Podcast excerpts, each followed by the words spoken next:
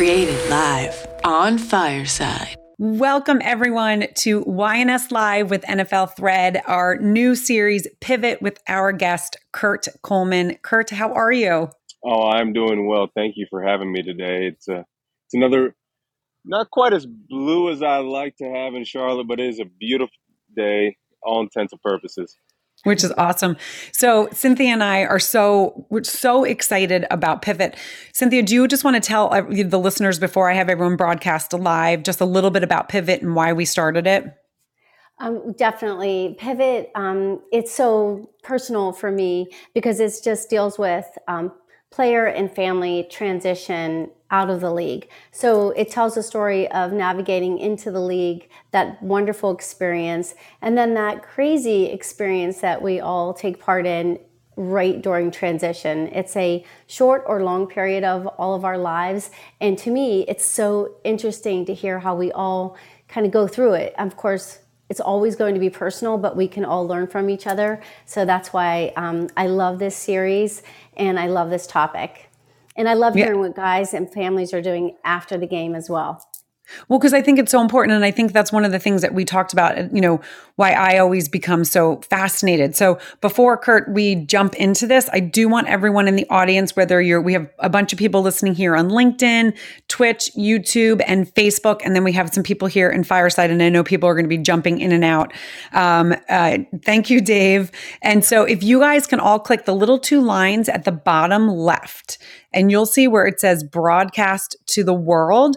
You can send that to some of your friends and family so they can listen in because this conversation is going to be really good. It's going to be so um, mm-hmm. insightful, interesting, and there's so many connections, which I'm really excited for you guys to learn about. Um, as I was learning about Kurt, I was like, wait, oh my gosh, oh my gosh, oh my gosh, I can't wait to talk about this. So, um, first, I would love to t- tell you guys really quickly where, you know, I know, Kurt, you started your season um, in Philadelphia. And our listeners all know that Philadelphia is a really special place for Cynthia as well with Michael in the league. And then I grew up right outside of uh, Philadelphia. So when I started my podcast, Your Next Stop, it, it's about people that followed a passion and turned it into a business. And right away, I said, I have to contact Cynthia Zordich. Now, Kurt, you don't know this because we just kind of talked about it in the green room, is I used to babysit for the Zordiches when they were in Philly. So that's how I got, isn't that crazy? and you're, I'm, you, I'm assuming you're referring to when he was playing. Is that not mm-hmm. coaching? Mm-hmm. Yes. Wow. Yes, when he was playing. Wow. Wow.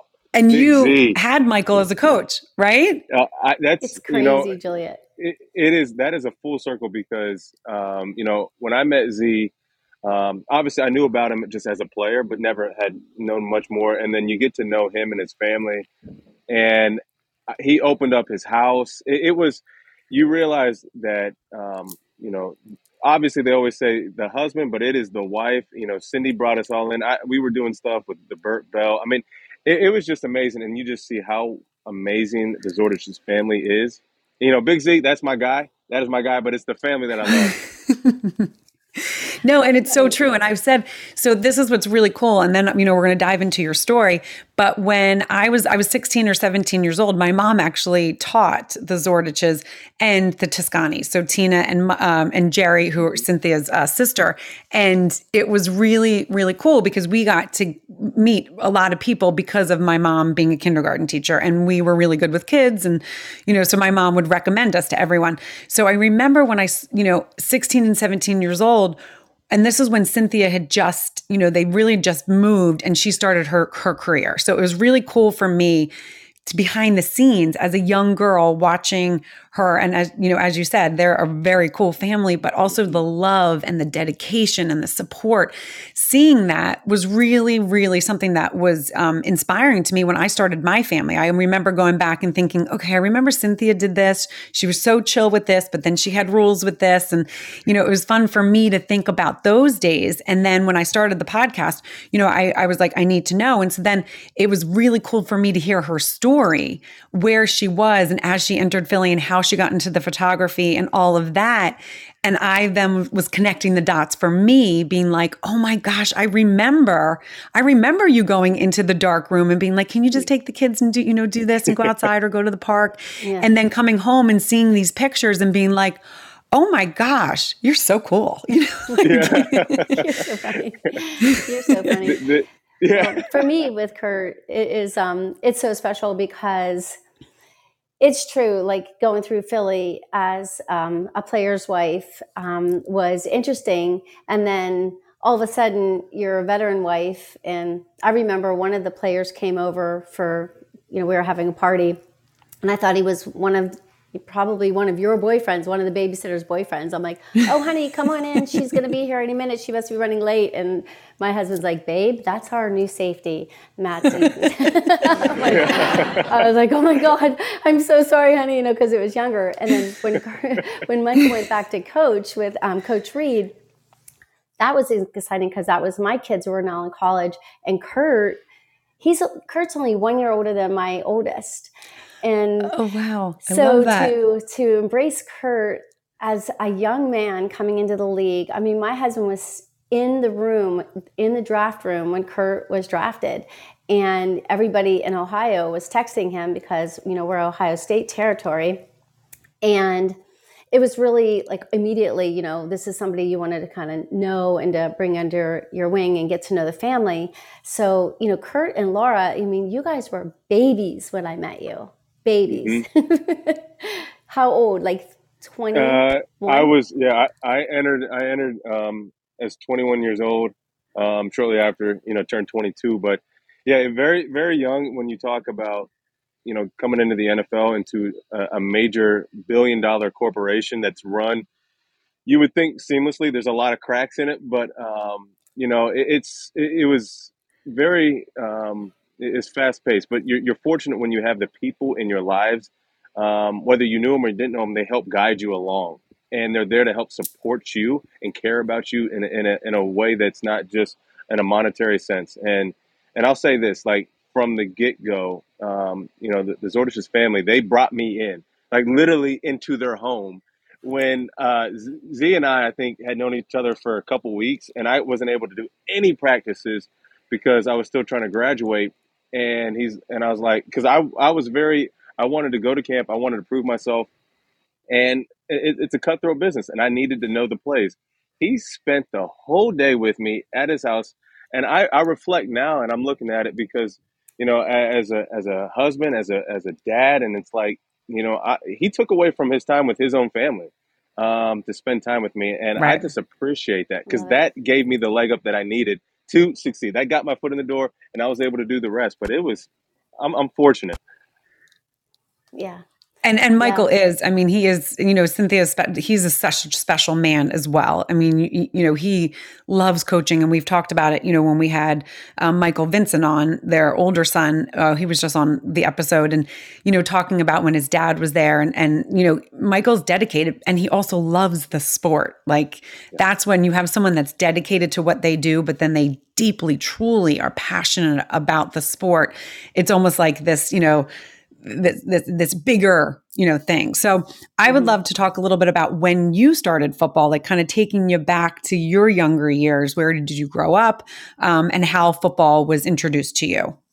Yeah um, so I, I, grew up i was one of nine kids. Uh, i was the youngest boy and um, back in dayton ohio. And it was one of those things where you know football was a sport that you always played. And i think again, I, I, try to reflect while I'm still living in the present as a as a as a father because kids nowadays have so much structure around it. And I remember we would just find whoever we could around the neighborhood, go find a green field, mm-hmm. and sometimes the street, and we're just playing football, right. throwing, and it's just right. um, it was just something that I just love to do. And then for the last maybe like three years going into sixth grade, so from third grade up to sixth grade, um, one of my friends, their dad was the football coach, and he just kept begging my mom, just let him play, just let him play. she's like, I don't want my baby to get hurt. I don't want him to get hurt. And, um, I, you know, and I said, no, no, no, like, I'll be all, I'll be all right.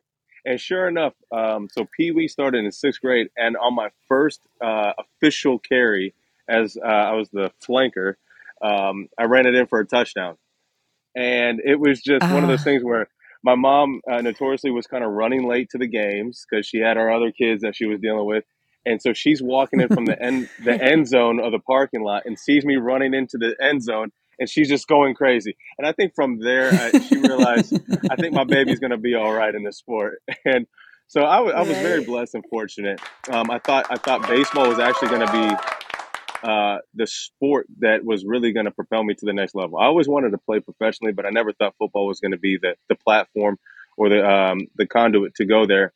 And after my junior year, I ended up with um, I think ten interceptions, you know, whatever many tackles, and you could just see the interest from all these different types of universities of, oh man, this guy, I guess he can play. He plays, he does this, he plays corner, he does this, he plays wide, uh, wide receiver. So I was like, awesome. This is a whole new experience. And I, I really sat down with my family and I, and I think we said, I think football might be your sport. And I'm like, I got to give up baseball.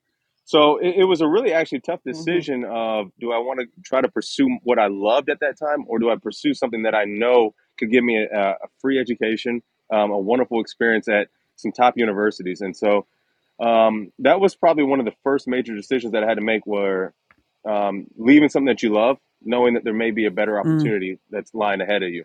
And not realizing though that I would fall in love with football. I would dedicate my rededicate myself to a sport that I thought I just loved to play or just like to play. And, you know, ended up choosing Ohio State, but it wasn't my first choice either. Um, Ohio State was a choice that, um, after visiting some schools, you meet different coaches and, and the players and the, the cultures that they've kind of developed and built there. And I realized, you know, Jim Tressel was a man that cared more about the person, um, what he was able to mm. do outside of the game of football, what he would do once he uh, had his degree, um, than he did. Then he cared about what you could do on the field for him because he, I think he felt like he knew he was going to bring you on. You're going to be a good football player. We have some great coaches, and you, like his coaching tree, uh, you know, speaks for itself. But he's like, "What are you going to do when you're done?" And that was what resonated mm-hmm. with me when I was making my decision. Um, because I will say this, and I, and I try to tell a lot of the young guys that I speak with, you know, football is going to end at some point. Um, and when it does, what are you going to fall back on? Like, football can be a party life, but it can't be your whole life. And for me, like I was, like I said, I had a great family that kind of helped guide me, but also I had great mentors throughout my whole way. And so when I went to Ohio State in 2006, again, eh, you know, young, I was 17, I graduated high school early. As a 17 year old, I'm thinking I'm going to start, I'm going to do all this, I'm going to go to the NFL in three years. And you don't realize it's a little bit harder, and, but uh, um, eh, but I, again, um, that was kind of the first journey and the step, you know, into the college realm. Yeah. And you know what I love?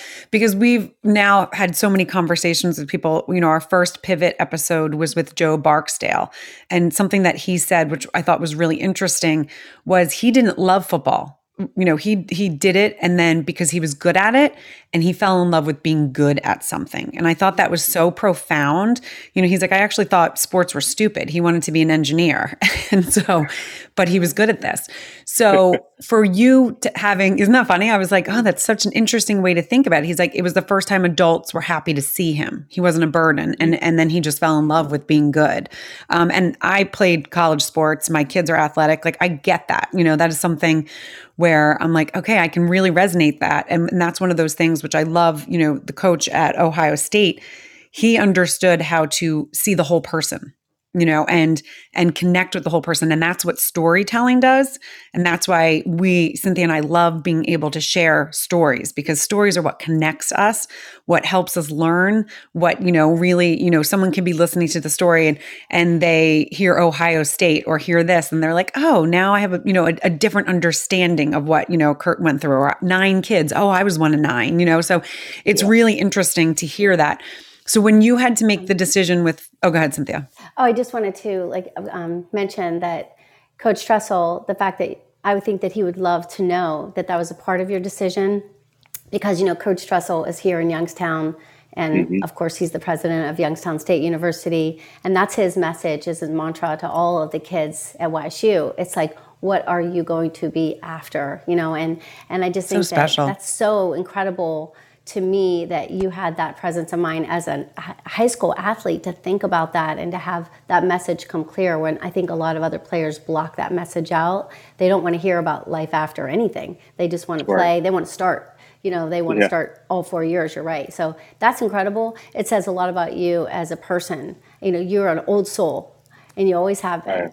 I, I have been. I mean, I, I, I, I, I enjoyed it because growing up, my dad and I we would listen to the Temptations, Earth, Wind, and Fire. I always felt like that was my my era that I should have grown up in. But it, it, it really is true, though. I think um, you know having a mature mindset, a mature spirit, that when you can approach situations with an open mind, uh, not feeling like you knew you know it all, um, it really helps you kind of develop and and see what other people are saying. It's a you know the old adage of when we talked about the history of life, you know, when you would go into a village or a tribe, the most revered people were the elders.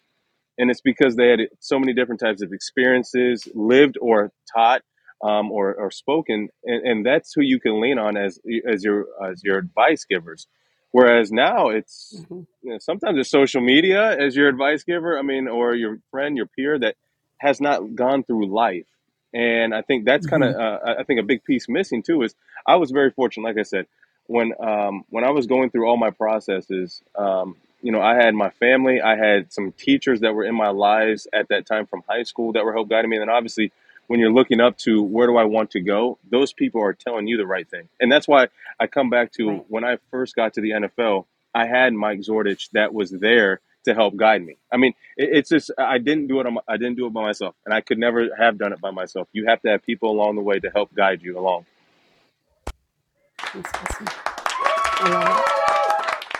I love that, father, and it's so true. Your your relationship with your father, I would like to hear more because you know you personally and you know through you know his you know diagnosis and that battle and what that has meant to you and your family and even you as a father today. You, can you share a little bit about that? Yeah, yeah, absolutely. So, um, you know, the the good and bad about it was uh, my parents divorced when I was five. So, you know, there's a lot of you know statistics that say you know broken households and what happens from that, and um, but I, I I remain confident that my dad made sure that he stayed very close and intact with us at all times. Um, so even when you know my mom moved to uh, North Dayton. He made sure that he was at least 30 minutes away so that he could always come and see us and be a part of us. Um, you know, obviously for the weekends, but just more or less any type of event that would come up activity. So that was something that I always appreciated was even though it may not have worked out as husband and wife, he was always remaining to be my father, my dad and present, um, to show me things of how to how to detail a car. Um, to um, you know to, to mowing and just the hard work and and what it looks like to just serve others of he's still a teacher um, right now. He's been teaching i mean my whole life. He's been a coach. He just retired two years ago from coaching. So um, seeing him being being able to serve my mom works at the va um, um, or well worked when i was uh, that young. So i saw her serve veterans. So like being around the giving your life in service of others was a way to actually um, find out your true purpose and fulfillment. So that's kind of how I grew up. And then even to this day, I mean, my dad still remains uh, a constant man in my life that I look up to, that I ask for guidance and wisdom. Um, when I actually uh, graduated high school um, early, two weeks into uh, spring ball, I was faced with a, a devastating um, uh, an event where I had paralyzed one of my teammates, and um, you know there were there were times where I was ready to walk away from the game of football because life I, I didn't want to go through life knowing that that was on my conscience. It was it was weighing on me heavily. Um, you know, and through my faith, through uh, the guidance of my family and my coaches, have kind of that to let me know and reassure me that you know it was not my fault that it happened. You know, I, I was a part of it, but you know, how do you turn this this tragic situation into something that we can actually um, uh, make it a triumph? And so, uh, my good friend now. Um, you know, we he started a, a foundation, and now I've been a part of his foundation, and it, and he's taken his situation, and we've been able to find out how can we service others. And so you have that, and then six months later, we're getting ready to prepare for the national championship game.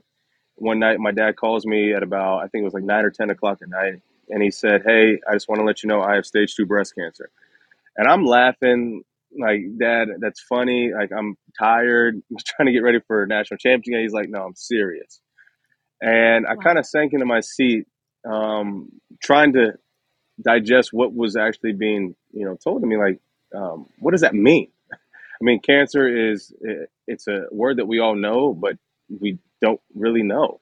And until you either experience it yourself or you experience a close loved one that's going through um, going through their own battle, um, you realize it, it is it is an intimate thing. It is something that um, it takes people to help support the person that's going through it, even though you feel helpless at times. Um, I was I, I, I was hurt, um, but I was yet Mhm. very strong because of his strength. Um, after he told me that he had stage two breast cancer, he said, I'm going to beat this. And from that moment, my mind went from, what is this that we're dealing with? I didn't even know men could get breast cancer to, all right, he's beating this. And that's my dad. Like, that's my dad. He's beating this. Um, and then, hmm um, so I, we go play the game. He held off his, um, his chemo treatments to come actually watch us play in, uh, in Glendale, Arizona.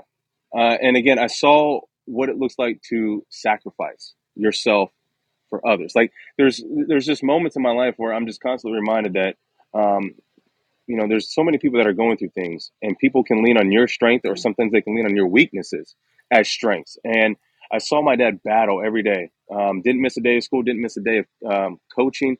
He went and did a, a front page article of um, having a double mastectomy um, to show the vulnerability. Um, and a lot of times, especially as males, Right. I think women do a really good job of of really communicating their feelings and their emotions. Um, men have we, we have a hard shell that we'll put up, and it's it hmm takes um, it takes a lot of courage and strength to actually be vulnerable. Talk about some of our, our real issues. I mean, there's a reason why um, there's a reason why the, the, the suicide rates are men are 75% more likely to commit suicide than women. And I really think it's a lot of these issues that we internalize as, as men because we have quote unquote masculinity. What, what, what is that? And so it, it's um, so it, it was that situation.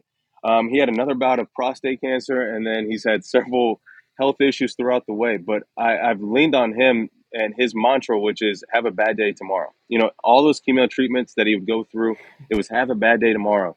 Um, have a bad moment, don't have a bad day. So it's like you take these things throughout life that mm people are giving you, and you you hold on to them because I realize I'm going to go through things in my life. I mean, I'm 30, I'm about to be 34 on um, on Friday, and I realize that I have a lot of life to live, but I'm going to go through a lot of yeah. I like I, um, Happy I have a lot of life to live, and I know that I'm going to go through things. And when I do go through things, I'm going to lean on my experiences or the experiences of others that I love um, to help me get through those. Wow. is I, I love that so much. Yeah. Yeah. Yeah. Go ahead, Cynthia. I know we Well, both. you know, you not only what I what I love about you is that you know not only do you go through them, but you take that to another the next level, and you've done so many things in the community to spread the word. You know about you know the fact that there is that male breast cancer does exist, and you and your family have done so much in the community. And I definitely want you to share what you've done with all with that cause and to propel that and to you know create the awareness of it um, even as a young player coming into Philadelphia, you immediately got involved off the field. You were immediately involved in you know the community, and I remember even grabbing you to take part in what was Eagles Fly for Leukemia, which became hmm Michael's Way. And you, you know, did the poster for Michael's Way with those precious um, boys from that had leukemia. Um, do you remember it was after you I, had three interceptions three I interceptions I in still have that poster. I still have the poster that they that they gave me. I, so awesome. It was like, what's better than these three picks, these two smiles? And Kurt hmm was the poster for Michael's Way that raises tons of money for um, the fight against leukemia in Philadelphia for years and years since the beginning of time. And you were only your second year in, I think, and you were already that person in the community. And so I just, I appreciate all that you do, and I wish you would share all the things that you guys do with all of your efforts in your Yeah, charities. um, yeah. I mean, and that's just one of those things. So when when uh, my dad went through his battle with uh, breast cancer, we realized obviously, I mean, what kind of things do you want to get involved in? Well, breast cancer, obviously. Um, and so we started to do the Susan G. Komen um, opportunities, the walks of Philadelphia and Columbus. Um, and then from there, uh, while still in college, um, I helped start the chapter for Uplifting Athletes, which was to raise money and awareness for rare diseases. So that actually originated in Penn State, but um, but it was it was a, it was a honestly that was a great opportunity to really kind of dive into what else is there that um, that I don't know about that people are battling that's really not talked about, and so uh, we did something with uh, the CMT, which is the Charcot-Marie uh, tooth disease, which is basically uh, muscular dystrophy, and we we held in a it was cool. It was a gaming event, um, and this was before everything got crazy with how gaming the e esports world is. This was like the first where we were able to play different types of universities, and we would have contests, and it was wonderful. But the most wonderful thing were, was about we had opportunities to expose my teammates to other people that were battling these diseases, um, expose them to um, opportunities where what does it look like to give outside of yourself or do something outside of yourself? And that's what i really was uh, enjoying at that time in college. And then once I went to the NFL, again, being a part of the Michaels Way, I'm still uh, doing some things with Michaels Way down here in Charlotte. Um, but really, it, it, you know, my wife and I, you know, and I give her a lot of kudos because, you know, I, I get really ambitious a lot of times, and she's there to, you know, to help push me in, in those areas. She has a lot of things that she likes to do as far as how do we give um, to different types of um, organizations, nonprofits, or even just uh, something that you don't even have to worry about giving, just spending time and so that's the thing that I think her and I have really started to kind of show our children is this is what life looks like. Um, we are very blessed and fortunate to be able to have these things, but not everyone does. And so for us to be able to do these things and have these opportunities here in Charlotte now, where um, we've done stuff where at our children's Levines, um, during when I was still playing in the NFL, they would have uh, the uh, the month where you could wear your own cleats and, and have your own uh, foundation or nonprofit.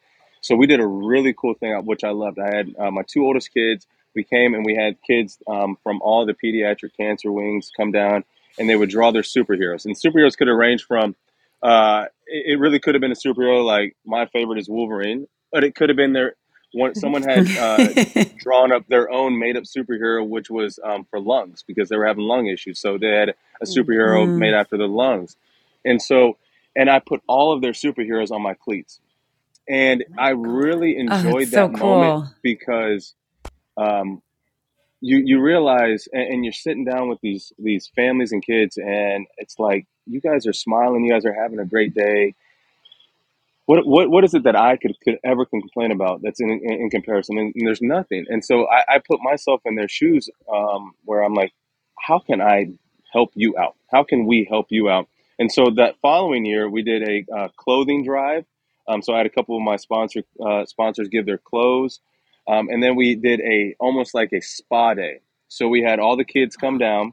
We had nails, we had music, we had Oh my food, goodness. we had a time for Love the it. parents to kind of come down and just unwind for whatever it may be, an hour, two hours. Because again, there's one thing again when you go through a situation it's the person that's actually going through it and then it's the people around them and so when you're a parent hmm Right. you are there with your child sometimes people have to leave their jobs to spend you know sometimes it- it's it's it, it is it is a stressful and, and try it it is it is a tough time as a parent. So then how do we give them an opportunity to kind of get away? So we gave them time to kind of relax have the kids have a blast. And then you know obviously reality sets ba- sets back in when you have to go back to your rooms but it's how do we continue to keep that going? And so we're, we're a part of that. Now we're starting something at the uh, at our hospital down at Novant where my child was for eight days this past year. Right. Um, so again, we, we talk about things through life. Of uh, my youngest daughter, who is two now, um, she battled in the hospital for eight days, and so we didn't know at the time what it was or what was going on. Um, she had a really bad fever, really bad rash. Um, her her lips started to turn red, and so we took her to the doctor, and they ruled out flu, they ruled out um, COVID, and so we're like, well, what is this? And we were very thankful that um, the doctor was like, you need to go get the blood her blood tested. So we did, and they still weren't finding out what it was. Long story short, it was Kawasaki's disease. And again, it's one of those things Yeah, where which is well, like the, the statistics say you know your child's not going to have it, but then again, you you are that parent, and so my wife and I again um, are thrown into a situation of um, this is this is us, um, and then we found time though throughout it all. Like you see again your situation, you see other people's situation, you're like, wow, like you know we are fortunate. We're here. This is not a this is not good, but we are fortunate. We're still uh, she's still getting the care that she needs, and there is light at that end of the tunnel. And so we are very thankful. It was a very tough um, and um, and hard eight days but we had so many people around us again to support us. And so I, I look at it and how do we give ourselves now? So that and, and that's why we're partnering up with Novant at the Hemby uh, uh, Children's Center here, and then uh, again, still doing the um, the, the breast cancer. So um, my wife and I we've partnered with a, a local restaurant where we do every every year at in October we call it Nine Under the Stars. We have local band, food, um, and we just raise um, you know off of a live auction, silent auction, and we raise around fifty thousand dollars every year for that. Oh my lord. And and again, that's That's just amazing. it's just one of those things where it, you know I'm very fortunate. Again, Charlotte has kind of brought us in. They've accepted us as one of their own, even though I think Charlotte's much more of a transplant city than it is an actual city now that, that people just grow up here. But I love it because um, it is a great city. It's a great Mhm. city to raise your family, and so many people are willing to donate their time, money, or other resources to help out your causes. And that's why, honestly, like um, I love Charlotte. It's just like Columbus to me, where people just rally behind people that they love and support. And so, I, I mean, that's a few of the things that we're that we do that we're a part of. There's many others that. Um, you know, without me rambling, there's many other things that I like to get involved in, that my wife and I get involved in on a daily basis. Yeah, one of those things that you didn't even mention, but I was reading headlines and I'm like, I love this headline. It said Panthers, Kurt Coleman spotted at Target buying thousands of presents. and it was so great because you were buying them for the kids at the hospital at Levine Hospital. Yeah. And I was Yeah. like, what a great headline. I would want to have that printed. You know, that is that says a lot about you, you know, spotted buying thousands of presents and at Target. I just and that is one of the things that you and Laura do. And also the fact that you have made friends in Charlotte. You're the all the guys you played with, and it seems like once you go to Charlotte, you don't want to leave.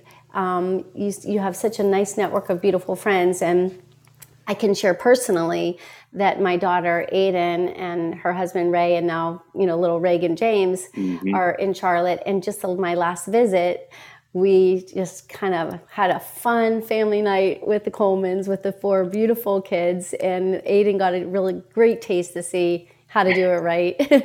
and we What she what she's saying is they, they they bought into our crazy lifestyle of four young kids and, and they put up with us for a few hours. no, we had a blast, and it was so fun for Aiden and Laura was just so precious, and the kids, you know, they just casually will do like you know a triple, like you know, backwards, like backhand spring in the family room or triple somersault, and you know, they just kind of casually walk around doing gymnastics, like you know, their bodies just go, and you know, they're just all so cute, and KJ, of course, is just, oh my God, they're all just so adorable, so just to see you guys and just to really feel your family and be with your family in the home. I'm going to do it many more times, but it, it was a Yeah. great night. Yeah, it really I love was. it, and I have. Oh, go ahead. Well, I was going to say, I, it, but it all brings this back to how you were raised, and this is again where the stories all come in. It shows so much how from the foundation that you got from your mom and dad, you know, whether it was together or separate, they raised you guys to be, you know, faith. They raised you, you know, and and I was raised very similar, where you know God has a path for us, right? So you need to you need to give God your grace. And when when you're confused or whatever, you got to ask God. And so it really is, is is very visible that that's what you you know what, how you are living your life and raising your kids' lives by showing them what your parents did, you know, where and as you grew. So that's again with the storytelling. You know, that's that's the story that connected you and kept you to continue it. And I love that you guys all got together in Charlotte. And my, you know, as I told you in the green room, my sister and her husband have been in Charlotte now for years, and their in-laws moved to Charlotte, and they've been trying to get us to Charlotte. I can't even tell you how. My husband is a Bronx New Yorker, and he works in advertising. And every year we'll be like, oh, let's put, you know, we'll put an application in. We love where we live, but you know, who knows what we don't know where you know it, life brings us, and it always brings. We're, we're always staying in New York. We're like, this is what God, you know, this is what God wants us. But so I think it's such a beautiful thing, though, Um, and when Cynthia was talking about the gymnastics, my daughter was a gymnast when she was little, so that's how she literally used to do cartwheels down the street, and um, and and and it shows, you know, the love for sports. Like you know, you guys, and I know Cynthia shared that your four kids also um, play sports. But I would love, if if I can, ask how did because we keep talking about Laura, and I know nothing, right? I don't know anything about Laura, so I would love to know how you guys met, and um, you know, and and and then when you started the family. Yeah, this is like the story of um, like you know, it's like a Cinderella story where uh, she is the, the the princess at the time, and I'm just the. It's more actually Rapunzel, honestly, where I look at she's Rapunzel, and I'm like, lay down your hair type of thing. Um, no, I, it's it's actually an awesome story because um, she went to Ohio State to play soccer. She's a she is a baller in herself. So that's why um, it is it. highly competitive when, when we have things going on. But um, and so our kids probably pick up on that as well. But uh, it, it's it was one of the stories where we just knew each other um, in college. We were really good friends. Um, had a lot of similar friends, and um, just that, that kind of was like the the path all the way through college. Um, I, I was a year ahead of her, and I always say, you know, even though we're the same age, I'm a year smarter than you technically. Um, and I, that's something I would tell her myself. So that's nothing that she doesn't know about. But uh, but then um, so when I actually went to Philadelphia, I was drafted by Philadelphia. She's from the outskirts of Philadelphia, and she's like, "Well, hey, you know, since you're from Philly, why don't you know why don't we hang out and I'll come show you around?" I'm like, "Perfect." I don't know anything about this big city. I mean, I'm from Columbus, Ohio. This is much bigger than that. And then her and I come out, or she comes out and visits me, and she's like, "Well, to be honest with you, I, I live about forty minutes away. Like, we never actually came down to the city." I'm like, she liked and, yeah. Um, but it, it was uh, honestly from there, from that moment on, I always said um, I knew that she was going to be someone in my life that I that I cared about much more than ever before. She was an angel that was brought to me. Um, she honestly is the yin to my yang. Um, and you know, there, there's Love obviously that. every story has its highs and its lows, its ups and its downs. But the one thing that has always remained fast is is our is our love for each other and to support one another and be there for each other. Um, and I think that's what that's really what life and, and love looks like is is that um, unconditional love to be there for your for your uh, better half and and so she has been with me. Um, we we had our first child, uh, my third year. Um, I said my first child, our first child, um, uh, my third year in in um, in the NFL. And then from every stop that I went to, whether it was from Philadelphia to Ohio, Ohio to Minnesota, Kansas City, back to Carolina, Ohio, like she's right there with us. Um, you know, with the with the family, with the kids, and we just kept on adding more kids. And so the, I think the the mother's role, just in general, is a very um, sacrificial role. Um, it's a very selfless role, um, giving of oneself literally to carry the baby, um, to the what they do. Um, you know, once the baby's first, and then all the way through their life. And um, it, it, it takes a special woman um, to be with somebody um, through the NFL ride. And I know um, every every every family and every marriage has its own issues or uh, whatever you want to call it. But um, it's tough sometimes when uh, I remember I I went to the locker room in Minnesota after our last preseason game. I come home early. The garage door opens, and she's looking at me like, "What? Why are you home so early?" And I'm like, "I just got I just got released. Essentially, I just got fired from my job. Mhm. I don't know what I'm going to do. I don't know what we're going to do." She was pregnant with her second child. She was, I think, four months pregnant. So I'm like, "I don't know what we're going to do." Like, um, and so literally that next day, I'm like, all right, Kansas City wants me. I drive six hours down to Kansas City. She packs up the, our um, townhome at the time and drives six hours two days later, like without question. So it, it's just, you know, uh, I couldn't sit here and talk to you guys, be in this position. Um, our family could not be in this position without her, her guidance, because like I said, there's I love it because she sees things in a way I don't see it. You know, um, I, I try to lead our family the best way, but sometimes she's like, "Are you sure like this is the right move? Are you, you sure that this isn't like?" And I'm like, "You know what? I think you're right," and it works Mhm. out. Um, so for any men that are listening out there, um, there's a reason why there is the other half because they have a true intuition and a guidance about themselves. Mhm. And, and it, it, honestly, it, it's a great thing where I can always lean on her for a lot, a lot of extra guidance. I think that That's beautiful. thing, Yeah. I, yes, and Laura is like the one thing I love about Laura is that she consistently thanks you for your sacrifice, and and I, and every time she does, I I get so emotional about that because you know you have gone all over. You know you've played in a lot of places. I think when you were in the Saints, you would drive home just to see the kids, just to see what the, anything that they were participating in, or just to be there for the for the family. I get emotional, but when when you thank somebody for sacrifice, like that hits home for me because you guys, you know, you do you do so much, you miss so much, and you're, you know, to be there, it is a lot of work and it is a lot of sacrifice and it's a lot of driving late nights and it's a lot of, you know, being very, very exhausted, but the, the love that you have. And for her to recognize it, it's not like you're supposed to do it. It's like, thank you for what you do for our family and, and what she does for your family and for her friends.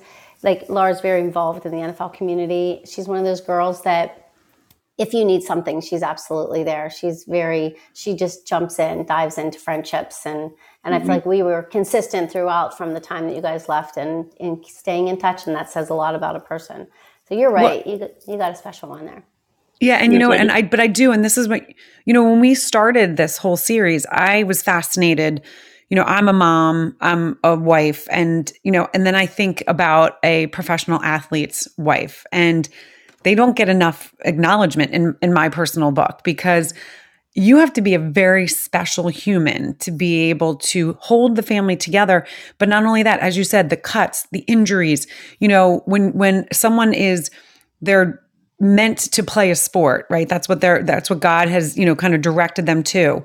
And that's all they know. You know i think society doesn't really kind of highlight it and think about okay let's think about this emotionally. Like he just got hurt. Now he's done everything that he's always loved. And you know and now it's gone. Or this person just got you know transferred. I know cynthia and i have talked about this before. Before you know when my kids would be like oh this person got traded. And we'd be like oh this is exciting because we're a big sports family. So we listen mm-hmm. and you know we watch. And i after my first episode after talking with cynthia i said I'm never going to be like, oh, that's great. I'm going to think about the wife and the family behind and what that does and and and think there's something more there. And that takes a special woman. It really does. And it takes a special man to understand, okay, this person is holding so much together and it's hard for them too, right? I mean, it's hard for them to to manage the expectations, the feelings, the vulnerability, like, you know. So, can you take us a little bit through that? You know, I mean, I know you were in the league for 10 years, but on your you know transitioning out pivoting out of the league um, how did that happen Well, uh, and, you're absolutely right. I, I, there, there's there's a stress and a strain, I think, on both sides um, when you when you talk about it, when you think about it. Um, so just transitioning out, it, it was one of those things where my goal was always to get, if I could get 10 years, Lord, you know, I, I'd be at peace. And so you get 10 years and then you're like, well, maybe I still have one more me or whatever. But you don't realize again, um, after a certain time, I, I, I had to say to myself, am I doing it for me? Am I doing it for my family? Um, what, what is this that I'm chasing now? So I, I really actually two years and, and COVID actually kind of helped put a buffer um, the year that I officially was done, it was during COVID or the pandemic in 2020. So it gave me some time to really look at, maybe start to draw up some business plans or what areas would really um, encourage me to go. Um, I went to school to be a teacher, an educator. Um, like I said, from my both my parents, just giving of oneself and and watching other people grow and succeed and find their success. That that intrigued me. So I'd met with uh, the head of the school where my kids go at at Charlotte Latin, and um, this was a month uh, before May. Uh, May, so uh, or right before March. So this was in February, and him and I sat down and we were talking about ideas and opportunities and what what what is it that you want to do. I'm like, you know, I I want to be a teacher, but if I teach just in one grade or one subject, I'm only going to see a certain amount of kids. Like, how do I reach the whole student body? And that's kind of where we left it. And so obviously the pandemic happened. And so I was like, oh man, well, guess that's not that's not happening. So I started actually thinking about maybe real estate would be my thing. And then that following year, um, I started to do a little part time work in the admission side, and I loved it. I was seeing, you know, and assessing kids. Um, I was touring the families, talking to them. Like I was talking to them just like we, we were talking, like very candid, straightforward. Just what do I like about the school? What is you know what are areas of improvement? Um, I want to give you the honest opinion, like, um, and so I did that. And at the end of the uh, school year, um, my director of admissions, uh, she was like, "Well, um, there's going to be this role. You know, is this something of area of interest? Like, are you ready to you know kind of walk away from the real football realm and do this?" And I'm like think I'm ready. And I again sat down, talked to, to Laura and her and I discussed, you know, the pros, cons and, and everything. And, and and I think that transition is it's a transition for all. It's not a transition for just the athlete. It's a transition for the family because mm-hmm. I go from literally in season type of life, college like football, you knew. Six months out of the year, I was in the off season. Six months out of the year, I'm in the in season. It's very predictable of your schedule. You know what to expect. Um, and then when you go into kind of corporate world, it's a it's a it's a different experience. Um, and so mm-hmm.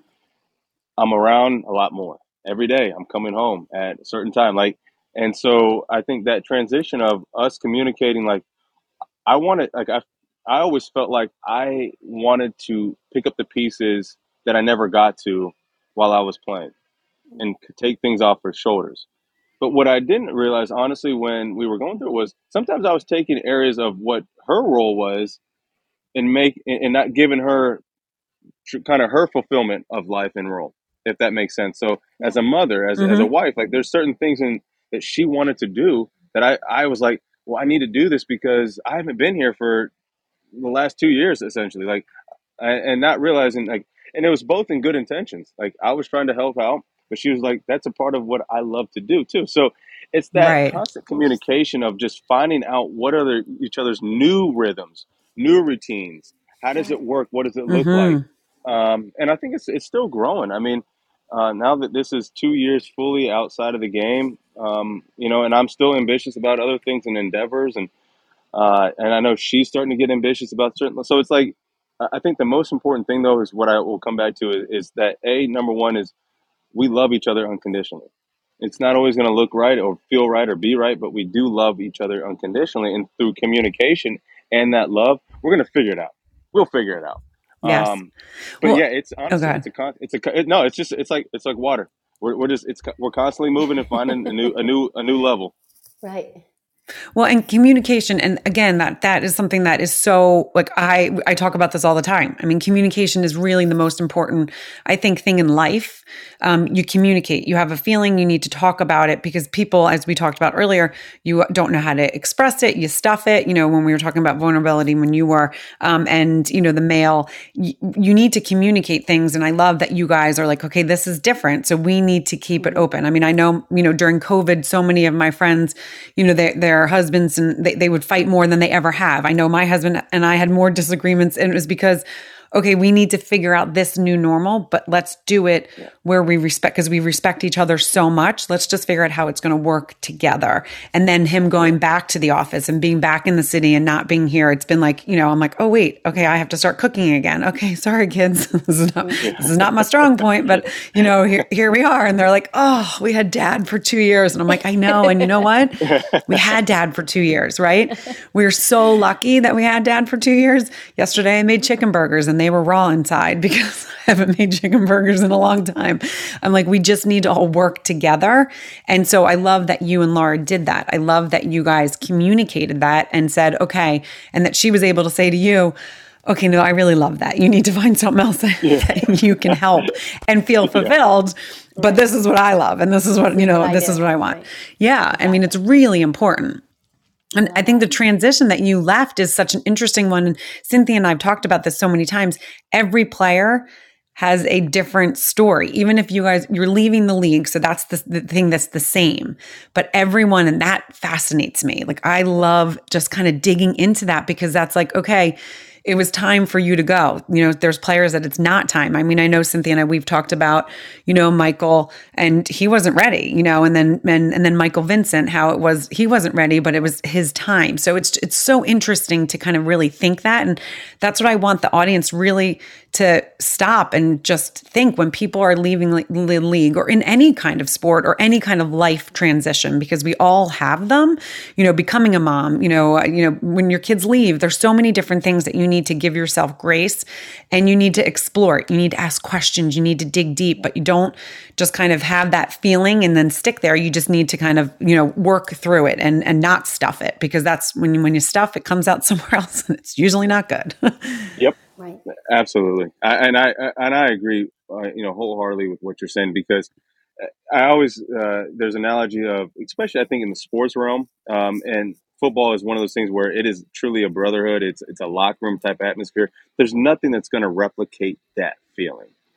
But Mhm. there's other things in your life that can be fulfilled and purposeful, and I think that's how I look at like if I try to do something that's going to fulfill that football void, it's never going to fill, and so then I'm always going to feel like it's inadequate. It's not. It's not enough. Mhm. But what I can say is, you know what? That was a good bucket that I just got to have. That was a nice bucket. So what else can I go and do? I love that. Um, Beautiful.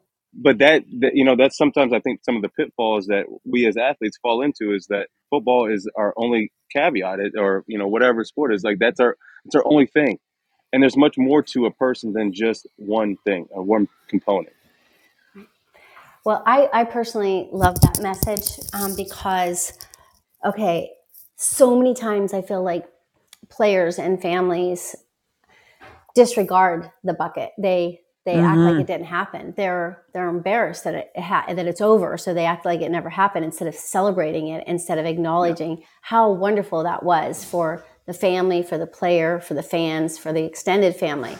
So yeah, you did it, and you did it great, and you did it for a mm-hmm. decade. You know that's unheard of. So now you're like, well, I don't need to try to find something that is going to equal that. It's probably not possible for me. So now I'm going to do something else that is impactful, that brings me mm-hmm. joy in other areas.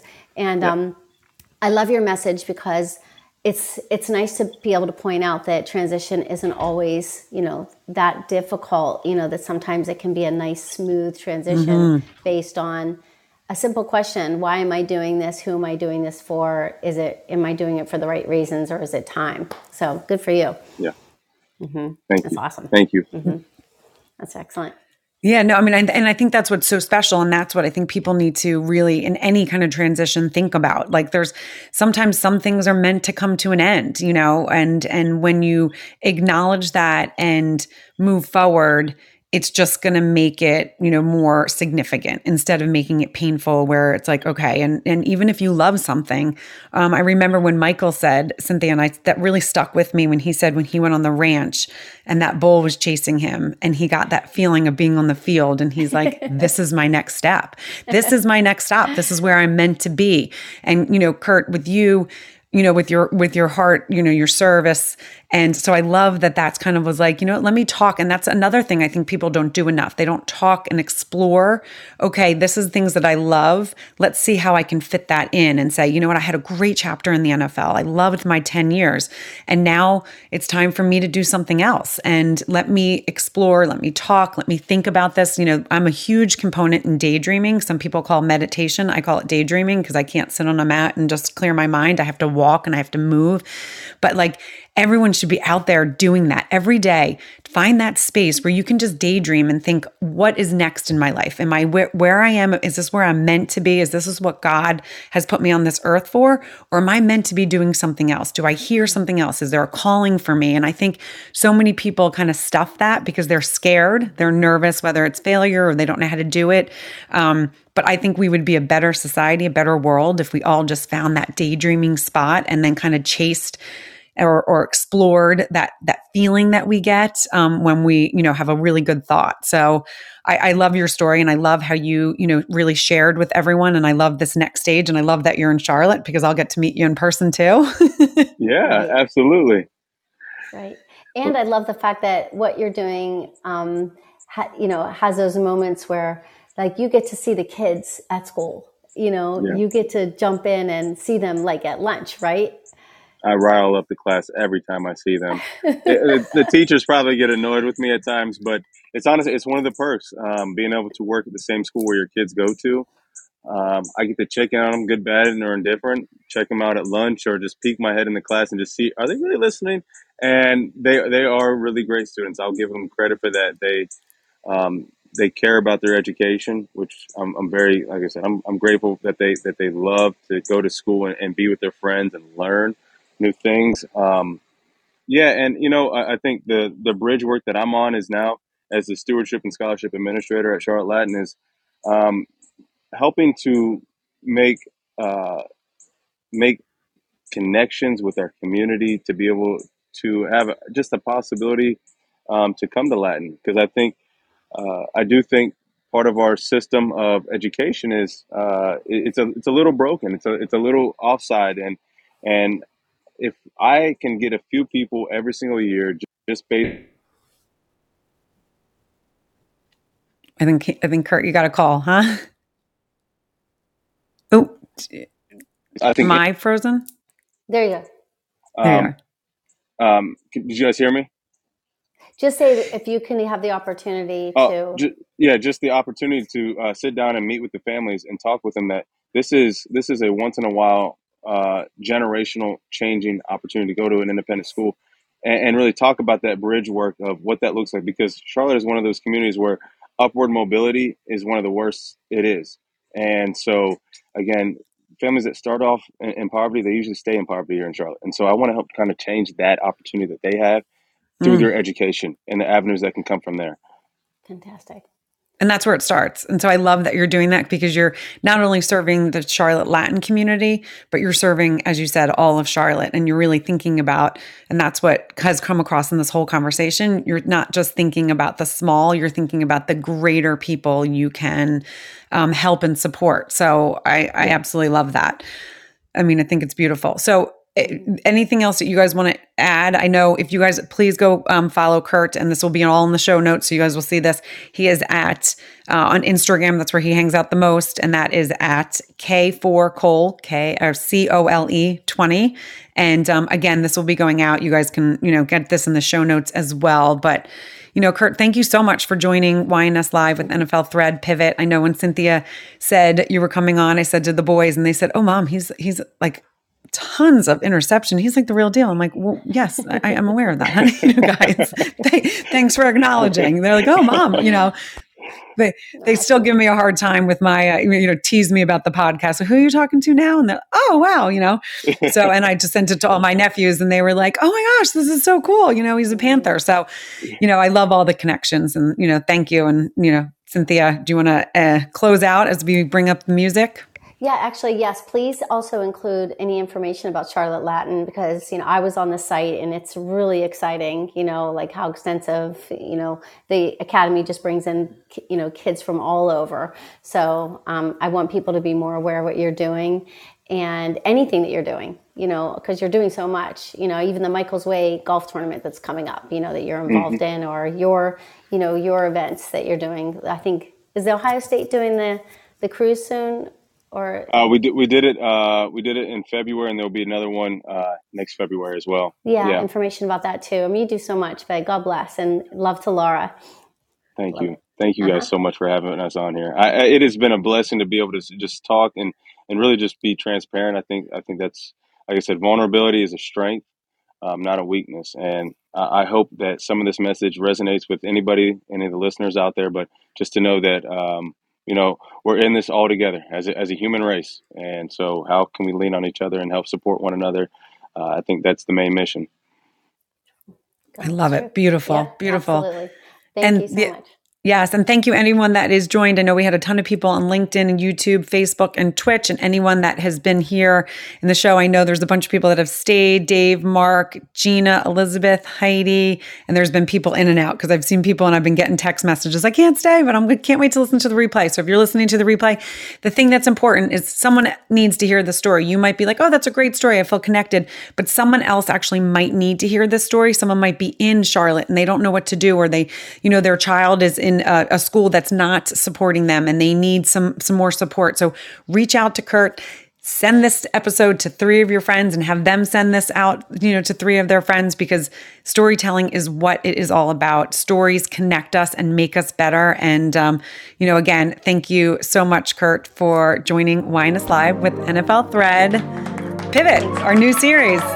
We will Thank see you. you guys with some new, really great things. And, um, you know, Cynthia and I always are bringing some great stories here for you guys to listen. So, once again, make it a great day and have a great week. Thanks so much again.